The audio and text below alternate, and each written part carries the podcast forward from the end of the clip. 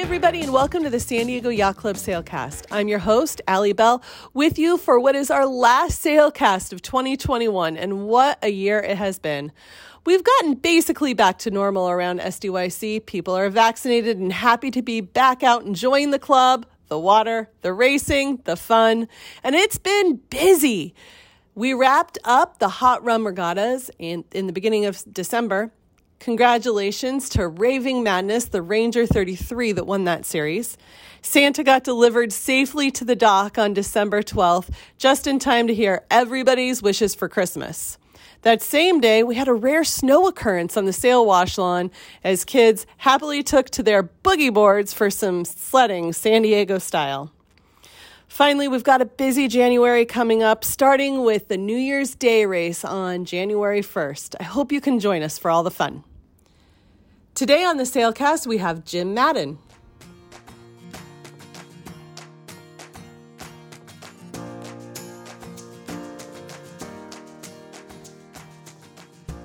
Welcome, Jim.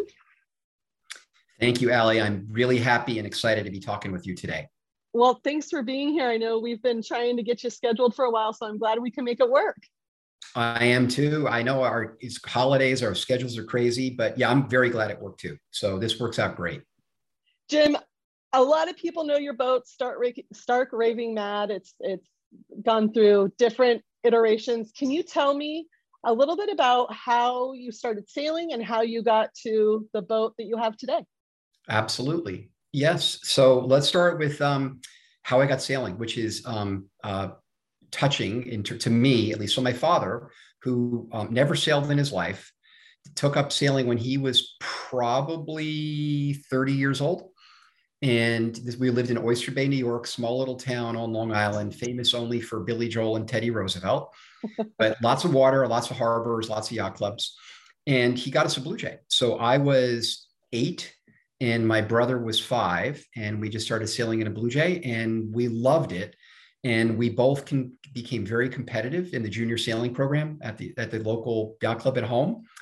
And one of the coolest things was I remember, I think I was 15 and my brother was 13. So this is obviously a few years later. My dad was head of the junior sailing program. In our respective divisions at the club, we both won Sailor of the Year, which was like incredible moment for my father, my mother. You know, they were crying and happy, and my brother and I kind of didn't get it. Like, what's the big deal? But but anyway, it was it was great, and so it's all due to my father. That is very cool. After the junior program, how did you keep sailing? I guess. Well, I got I got very competitive. So I I loved I did well in the Blue Jays, raced Blue Jays very competitively on Long Island Sound. Graduated. I mean, all the boats are different now, but some of them it's like probably nobody in San Diego knows what a Blue Jay is, but it's a 13 foot boat with a jib and a main, non-overlapping, and a spinnaker, designed by Olin Stephens in 1940. But mm-hmm. it's still sort of an East Coast standard. But anyway, from that I started racing lasers. Okay. And very competitive on lasers and like that. And then I got addicted to big boat racing even as a teenager. When I was 15, um, there were Ranger 33s were very they're popular in California. They were popular on Long Island, and I just thought they were the coolest boat. So I started crewing on Ranger 33s all through my teenage years, and I was a um, junior sailing instructor, I guess, for two years in high school. So yeah, I mean, just sailing consumed me as a teenager and as a kid you're t- I want to talk about um, the rest of your progression through all your boats because I know your boats have taken on various different classes and makes. But you hit on something that I definitely want to ask you about, and that's Ranger 33. So you started sort of your big boat career in Ranger 33s, and now you've got one again. I do. And it's, you know, it's funny. A lot of people say, why couldn't you buy a Ranger 33? So I need to tell you the story behind this. So there was a guy in our yacht club. So I loved sailing initially with my dad. And my, what I learned was my dad's super nice guy, but not really very competitive. Like if we didn't come in top three, he was fine with that. He's like, I'm out here to have friends. And I learned, you know, I, I kind of have a competitive gene. And so there was this guy in the yacht club named Phil Walters, who also had a Ranger 33 and did very well, like top one most races, top three for sure. He was a World War II fighter pilot. He was a professional race car driver that raced under the name of Ted Tappett. And I lobbied to go sailing with him, which was interesting, right? Because whatever I was, 16, 17, my dad, wait a minute, you're going to move to another program? I'm like, well, yeah, dad, because I, I want to win. But, but anyway, it was all, it was all about the Ranger 33.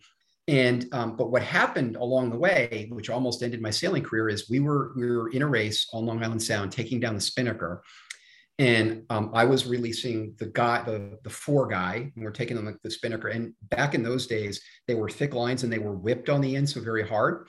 Uh-huh. It ripped through my hands.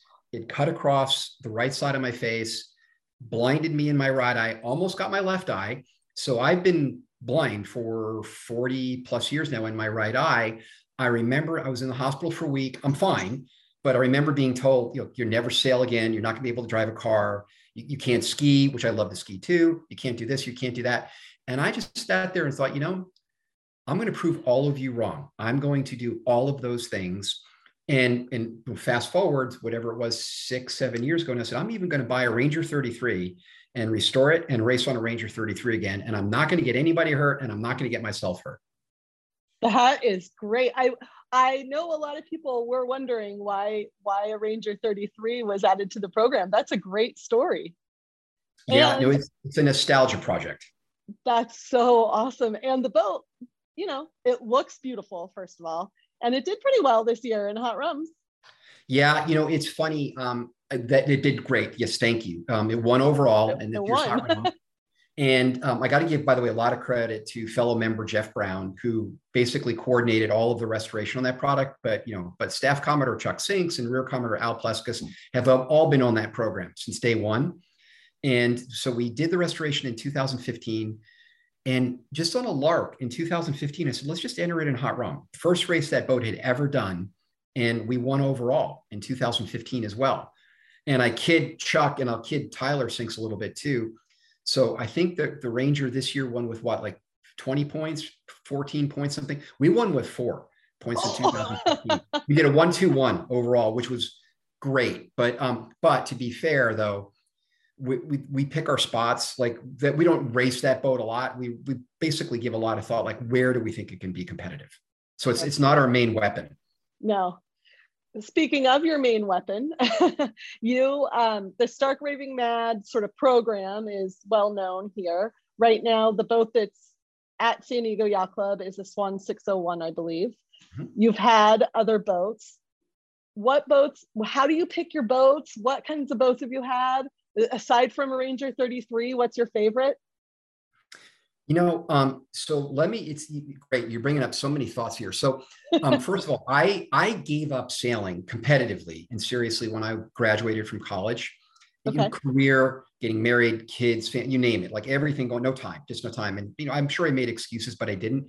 I didn't pick up the sailing bug again until about 22, 23 years ago. And so I was in my my late 30s then and I decided, you know what? I just want to get back into sailing. And so I kind of dove into the deep end of the pool. I bought a J160, which was the very first Stark Raving Mad. Not really a racing boat, more of a racer cruiser, more for, not, definitely not buoy racing, but distance racing. Sure. And um, we we did well with that boat. That we did. We won the 2002 PV race overall. We won Santa Barbara King Harbor overall, and it got me more and more addicted to it. But the one thing I'll share with you though too was people ask me, "Where'd you get the name? Like, where'd the name of the boat come from?" Yes. So I was going to buy, I think it was like a J42 or four, maybe a J46 at the time, but when I bought the J160. And I had a budget and everything set. And I thought, you know what? That's just, I want to go bigger. For whatever reason, I want to go bigger. And so I did. And my wife was looking at me and she goes, You are just stark raving mad. and I thought about that and I go, you know, wait a minute, our Mad last name is Madden, a little bit play on Madden, Mad, and like, why not? So that's how we named the boat. And they've all been stark raving mad since then except for the Ranger 33, which except is for the raving Ranger. Exactly. I can't bring myself to taking a boat designed in 1969 to have the same name. So it's a derivative. So it's it's just sort of like a little petite Stark Raving Mad. It's a it's it's you know one derivative down, but but obviously it did better than the Swan 601 in hot rums this year. well, had a little bit of a time advantage in terms of start time. Hour, so. so the first one named named Stark Raving Mad was a 160, named by your wife Heather, uh, which yes. is which is I love that story too. Um, and then what came after the 160? we just to get we basically started on a course to get faster you know be able to do buoy racing have the boats be more fasting and what i honestly realized was i'm not going to do that much cruising on a boat mm-hmm. um, it's going to be more I, I, separated the purposes racing and then cruising separately so i got a j145 okay um, which is a 48 foot relatively fast j boat in fact i think there were three or four entered in this year's hot rums and i got to give i think it's ernie Pennell, who owns Madman or something like that, right? More Madness, yes. More Madness, um, who's a J145, and they were doing well this year yes. until I think they ran aground in race three. But um, we, I think we've all done that one point or another in places like that. Ballast Point's dangerous place. it is a dangerous place. But um, anyway, from there, I got, um, I decided to go way off the deep end. I had just taken my company public and, and had I sold, I just sold it. So I had more time. So I decided to do a custom boat. So I went to the Reichel Pugh folks right there in San Diego and said, I want a boat that'll beat a sled faster than a sled. And, but I don't want it as big. I want it, you know, a little bit slightly smaller. So we commissioned a custom 66 foot all out carbon fiber race boat with a canting keel. And that boat was Stark Raving Mad 3. And we had a ton of fun, um, just a huge amount of fun. And we actually won hot. We won hot Rum overall with the 145, and we also won it overall with the, the Reichel P66. And one of the favorite moments in the hot rums was on the 66 on leg one of a race, you know, out to the first mark past Point Loma. It was blowing, I don't know, 15 to 20. It was a windy race. They still sent us outside. And we were coming in at the market between 17 and 21 knots of boat speed. And we had the A3 up. And Peter Burton, who's a member now lives in San Diego, was our bowman. And we go, Peter, you got to get there and take the A3 down. And it was like he needed a wetsuit and a snorkel. We ended up getting it down. We did well. But what I learned about that boat alley was it was fun and it was exhilarating and it was fast, but but it was a handful. Yeah. You know, you, the canting keel, and you needed somebody dedicated on that. And it became every race basically became, oh my gosh, like this is a small business I got to put together in terms of people mm-hmm. and logistics.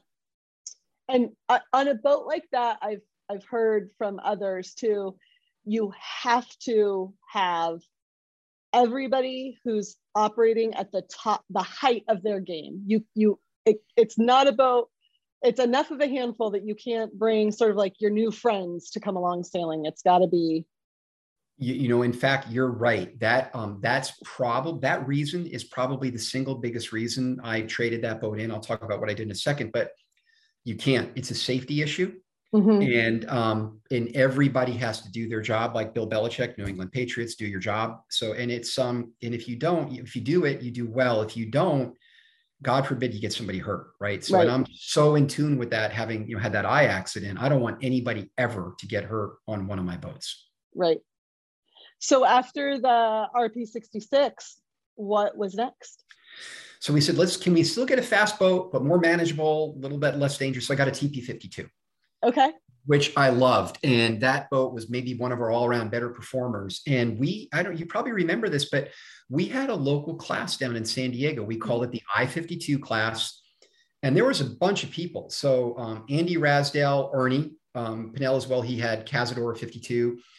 Um, a bunch of others. We ended up with eight TP52s based out of San Diego for, I think it was from like 2008 to 2010, if I'm remembering correctly and it was fantastic. It was competitive sailing, it was fun sailing. But we learned was all of the boats initially were kind of vintage 2006 to 2000, well, no, 2004 to 2008. And we let a new boat into the field that was a 2009, like a brand new 52. And it's just, it was a generational faster. And, you know, that boat, no matter what, that boat would win everything. And, and sadly, that led to sort of this, the disbursement of the class from there. Yeah. Yeah, I can see that. Did you, um, I should have asked you about all these boats. The TP52, TP stands for Transpac. Did you do uh, Transpac on that boat? No, it's it's I've never done a Transpac yet. It is oh. on my bucket list. I'm go. I we plan to do it twice in 07 on the Reichel P66 when we had mechanical issues on the boat, and one more time I forgot, and I just haven't had time the last two years. But but it um, for 23, I'm going to give it 90 percent that I do it. Oh, awesome! it's a great, great race. One of my favorites. I think I'm the only one on our team that hasn't done it. Um, that might be, although I feel like maybe Rear Commodore Pleskus was telling me he has not yet done it. So seriously, I, I thought for sure he would have done one. He's not done one yet either. I, I well, Al, if you're listening and I've misstated, please say it in the comments. But Al, um, redeem yourself, please. If you really did, possible that he hasn't yeah. done one, because I, I, you know, I am a big Transpac fan. It's a great race. So how many times have you done it? Four. Oh wow! And when the most recent was was when? Um, uh, nineteen. 19. 19. Okay. So one of the years I did it on a boat that I know you're familiar with on a J125. Did that come right after the TP52? It did indeed. So that um, I love that boat. If you ask me what my favorite boat was, that might be that boat. I love that boat. It They're was, super fun. They're super. Which boat did you do it on? Which one? Resolute with Tim Fuller. Oh, okay, sure, sure. I know them. Yeah. So we started a trend. We got that J125 and we had a blast with it. We took it all over. We took it to Florida. We took it to the Caribbean. And, you know, we won Key West Race Week twice, won all firsts. I take that back. We were all first into the last day of the last race. This is Key West 2009. Gary Weissman was my tactician. Benny Mitchell was trimming the main. Chris Bush was trimming. I think it was a whole San Diego Yacht Club talent loaded boat. And it was windy. It's windy there. And we were four of the five days we had taken a first in every race in our class. And I told him, hey, look, if we if we win the last race, I know we're going to win overall, even if we get a dead last or DSQ in race, we're going to still win the series. But if we win, I'm going to treat all of you and your spouses to a weekend in Las Vegas. So we did the race. We came in second. And I felt bad. I thought, wow, they're going to think like I wasn't driving very well, so I didn't have to to Vegas. But I said, oh, the heck with it. So we ended, we did it, and we um, we took everybody there for a great time in Vegas for a weekend, and I gave them all a book on how to play craps. Uh-huh. And I'm very happy to say that nobody lost money that weekend. They all came oh, out ahead. Nice. Yeah. What book was it? We should I should read it. I think it's basically like how to play craps, but I don't I don't remember it handy. It's a thin paperback book, maybe 40 pages, and it's okay. completely easy to understand. Okay. Well, the New Year's Eve party is coming up, and I've been told there's going to be a craps table here. So get that I'm book. Gonna, I, I am very uh, very liberal with fake money, so I will happily put it up, let it let it ride. All right. so then after the J125, what you said it was your favorite. Why did you move out of it? You know, it, that's a great question because I wanted something bigger. Uh, you yeah. know, we we kind of everything we did, we kind of did all we could do with that boat and did well. Mm-hmm. And so I wanted a new challenge. Yep. And so from that boat, what we got a uh, we got a Swan 42, mm-hmm. and which why did we get a Swan 42? We we did that because um, sorry to mention another yacht club here, but um, I'm also a member of a, a yacht club a little bit north of San Diego and we represented them in the New York Yacht Club Invitational Challenge, which has become a preeminent event. And yes. that's what they were racing at the time. Now they have the IC 37s. Then it was the Swan 42. So I bought one. Said we want to practice and be prepared. So we represented the club. We went, and that's a tragic story. We were. This was the 2011 event. We were second going into last, last day, and we were still we we couldn't have won. We were the first boat was getting like first, first, first, first, first we were too far behind to win, but we could have gotten a second. We um, we hit another boat before the start oh, of no. the last race and got a DSQ. So we ended up, I think, fourth, but still, it was fourth out of, I think, the largest fleet they ever had, like 25 boats, all very competitive. Oh wow! But still, like it's the only time, the only the worst time, but the only time I've ever hit another boat on the race course. Oh. Thankfully, like the winds were blowing four or five knots and it wasn't like we ran into them. It just we couldn't turn away in time because you couldn't sure. turn enough. The Swan 42, so that spent some time out here and then went back to the East Coast? You know, I don't think that boat was ever on the West Coast. I think I kept oh, okay. that boat in Newport, Rhode Island for the New York Yacht Club stuff that year. And from there, um, that's when I got this 1601. So I got, got right after that, I got, I've, I've, that's been my, maybe my longest boat. I bought this 1601 in 2012. So this is our 10th season now. I love that boat is great for well, it's fast, but you know, point to point racing, offshore racing. We won over, we won our class and we won overall in the Bermuda race in the Onion Patch on that boat in 2014 with like a who's who famous list from San Diego Yacht Club on that boat.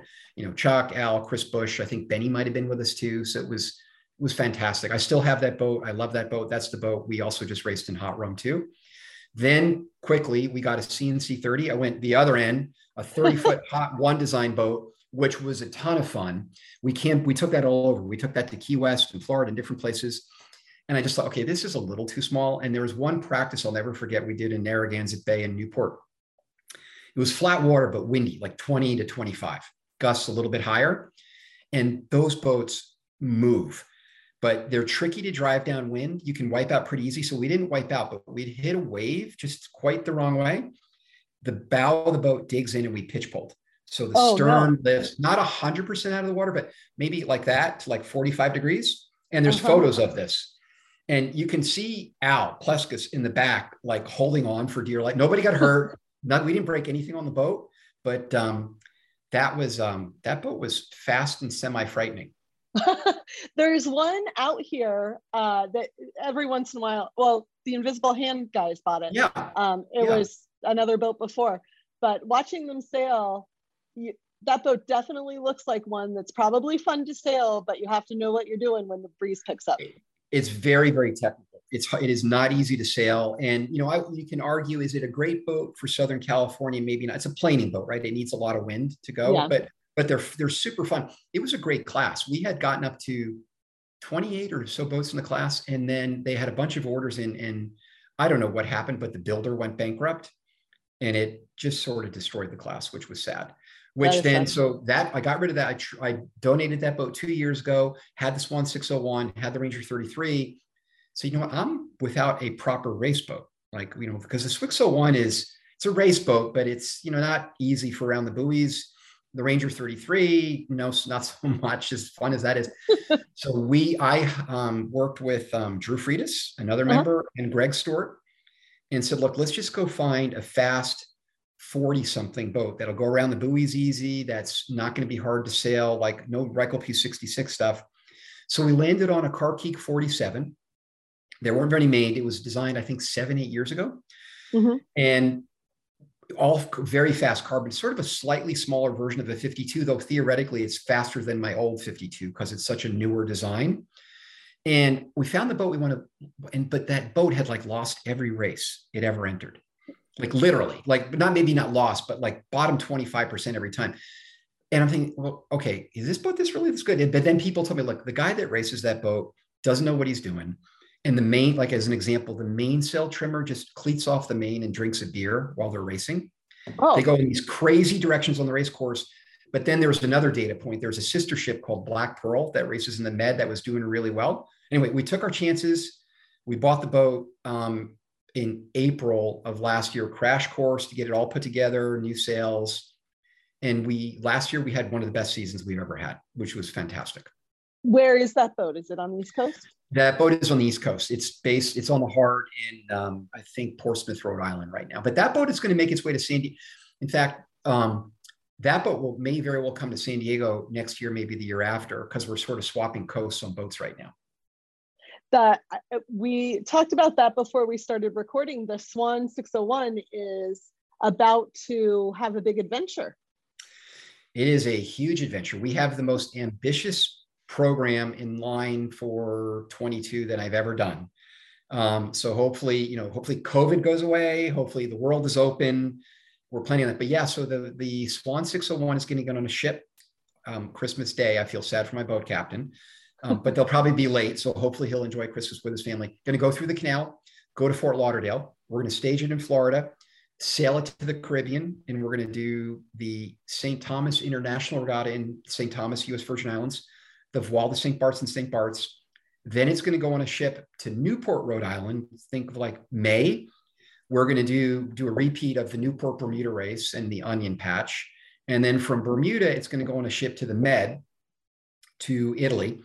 And we're going to do the Rolex Swan Cup in Sardinia, the Voile de Saint Tropez in Saint Tropez, France, and my which I've done all those before, but the new one for me would be the um, or the uh, Middle Sea race which uh, they do out of Malta. And I don't know if you've heard about that race. It's it's pretty intense. Like I think lot, most recent one, three quarters of the boats dropped out because it just got too rough.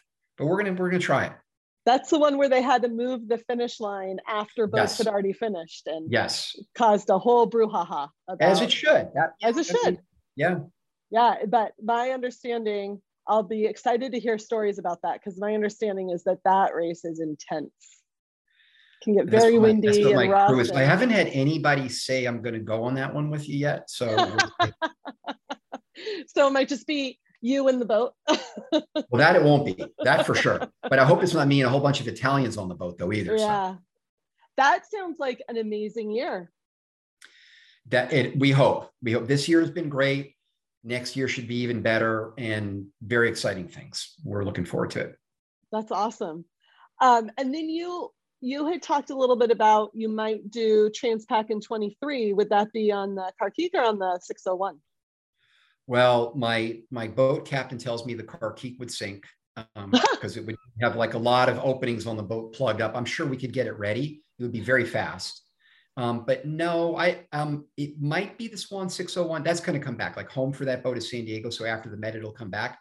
But you know, I'm giving a lot of thought, and my crew prods me all the time. Um, I might break down and buy a sled and just kind of do that in the very traditional I think I've heard they're reasonably comfortable. So that might be what happens. Okay. All right. Well, I'm excited to see what happens. I just I just want you to get that experience. well, I will, and I, I, promise you, it will not be on the Ranger 33. No, I I that I believe you in that one. other than uh, Middle Sea and Transpac that we've talked about, both of those, what other races are on your bucket list?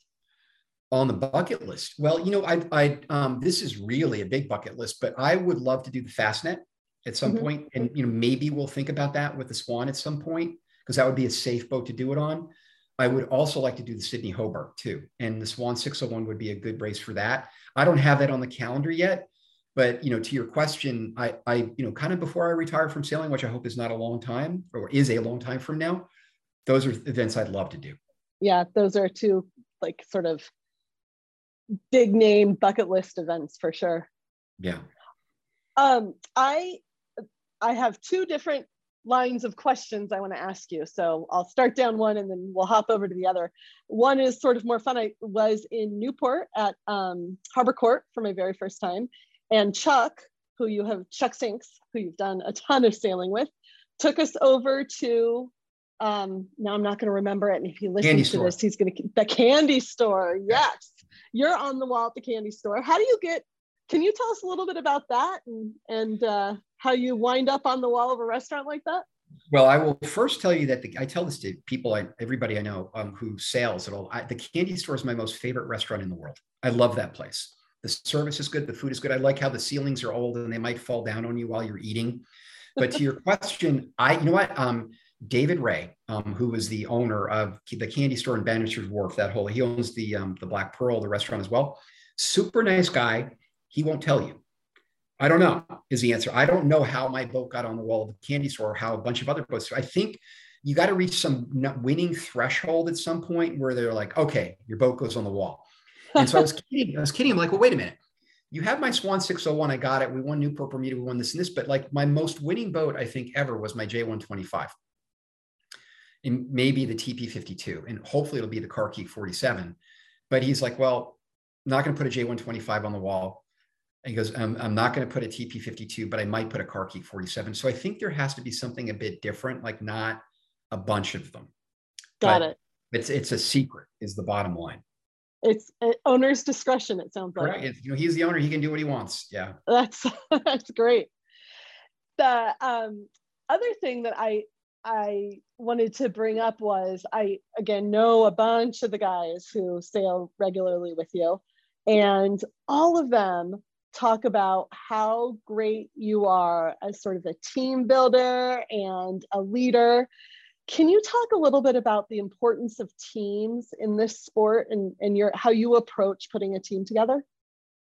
Yeah, Well, first, I'm really flattered and glad to hear them say that. Um, you know, to me, well, first of all, sailing is is a chess game, right? It's it's an active sport, but you you can't be thinking about just what you do. You got to think five moves ahead. What are other boats going to do in the race course? And so, I'm a huge believer in getting people who are outstanding at their position, whatever that might be, bow, trim, etc., and and letting them do their trusting them, like not second guessing. So we have a few rules on the boat. We say, and I I'm sure they're tired of hearing it, but I say this every time we take the boat out. Rule number one is safety. I don't want anybody getting, and don't do anything to put yourself at risk and don't do anything to put anybody else at risk. Rule number two is don't, don't damage the boat and don't damage another boat. So we're just not going to get in any high risk situation. And number three is do well. And, and it is literally in that order.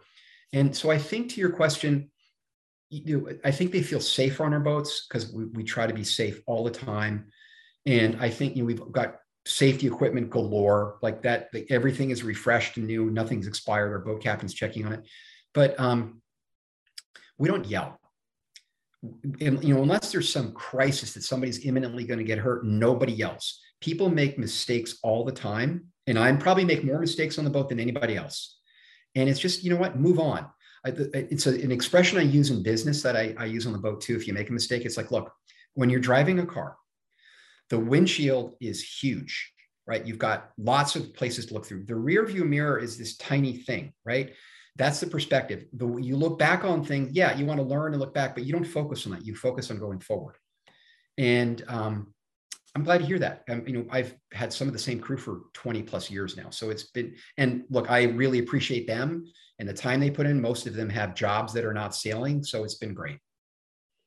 They, they have reported to me one thing that you do that is really cool that not a lot of skippers and owners do um, and al has said this to me a couple of times is that after every race you thank every member of your crew.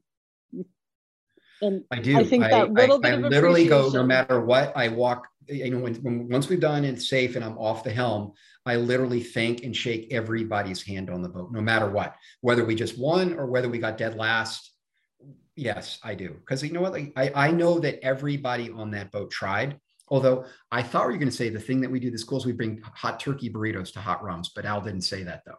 You bring hot turkey burritos to hot rums? We do. We we my my wife makes like 30 of them every race for a crew of 12. And I go home with like three. Yeah. well, feeding and shaking hands, I think, are two big, big important things. Uh, that the crew. I, my view is happy crew. we're going to do well. So I'm, I'm glad to hear that. I've heard of another tradition. Um, when you have crew dinners, you mm. you ask a question of each of them. I or do. one question that everybody has to answer. I guess is what I've heard. We do. This has been a long-standing tradition. I keep a, a list of uh, it's at this point it's probably 50, 60 questions that are categorized by degree of difficulty. Level one is easy. Like, tell me your favorite book level seven gets you know very personal very you know tell me the most embarrassing situation you've been in like that's more of a funny one but there's other stuff that's more serious and i um, we go through those questions i try to make them new um, every single time we do that every crew dinner yeah we do and the the funny thing is i which i never thought like why would you be scared about that what like al chuck and the guys tell me is jim like if there's a new guy like especially if he's younger like in his 20s on the on the boat for that race he's scared to death. Like he, he doesn't, he do not ask him a question. Like um, he's going to ask a question. There's no escaping a question. You can't pass. I won't ask him first, but everybody's going to have to participate in this. And you know what? You get, I think they take it seriously. I mean, yes, it can be funny, but it can be serious. You learn so much about other people by doing yeah. That. So it's great. Yeah. I really like that approach to sailing where, yes, you're a crew, you're out there to win a race, but a good way to do that is by making everybody feel like they're part of the team and feel like they know each other and are accountable to each other once you're close, right? We, we, I, we, we do one other thing too that um, I think Al might like more than anybody on the crew. Um, we haven't done it for the last couple years because of COVID, but we're going to reintroduce it. We at our house, um, we almost at least once a year, sometimes more than once a year, depending on what the schedule is we invite the crew and spouses over and we do a comprehensive wine tasting. So I bring out some wine and if you can't just drink the wine. I literally have note cards. So I, I walk through, okay, here's how you properly taste wine. Here's the five glasses in front of you. Don't mix them. But every sip you take of every wine you taste, I, you got to write down. You got to write down, you know, taste, experience, everything else. And we go through it and I summarize it, give them results on the next day. And, and it's, it's kind of, it's cool. It's cool. I that is cool. Fun that is very cool. Um, any other like traditions or things that you you do that are have led to your success terms of sailing? You know, I think we've covered so much ground. Um, I, I, don't know that we have any other, you know, no secret sauce or anything. Um, I don't think so, Ali. No, I think you covered like you did a good job, or, or you know, you did a great job, and my crew like prep you well too. So. Yes, they did. they did. When you're not sailing, what do you do? So I am a uh, private equity guy. I'm um, it's I, I, tell Heather, my wife, all the time, like you don't want to talk to me at a cocktail party because what I do for a living is really boring. so our, our firm, I'm a co-founder and co-CEO of a company called Carrick Capital Partners and we buy and invest in software companies. So fast growing software business is our business. And, and as an antidote, I got to get his name in here too. My co-founder, co-CEO and partner in my business is a guy named Marc McMorris, who we uh, became a member of San Diego four or five years ago. And he's dumped, jumped into the deep end of the pool on the Etchells program. Oh, cool. Yeah. I don't know him, but I'm going to go meet him now he tells me every time he's going to do top 10%. I'm like, you know, do you know you're racing with there in San Diego? We'll see. But, but I love his goal because I want to sooner or later he's going to get there. He is. Yeah. Yeah. That's the thing about the Etchells fleet um, is that, you know, yes, we do have a lot of talent racing in our Etchells fleet. But mm-hmm. you can you can get good and be right up there with them.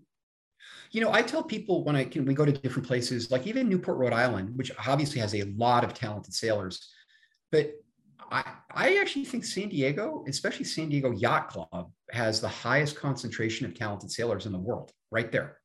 We're so very lucky. This, you can make it as competitive as you want it to be.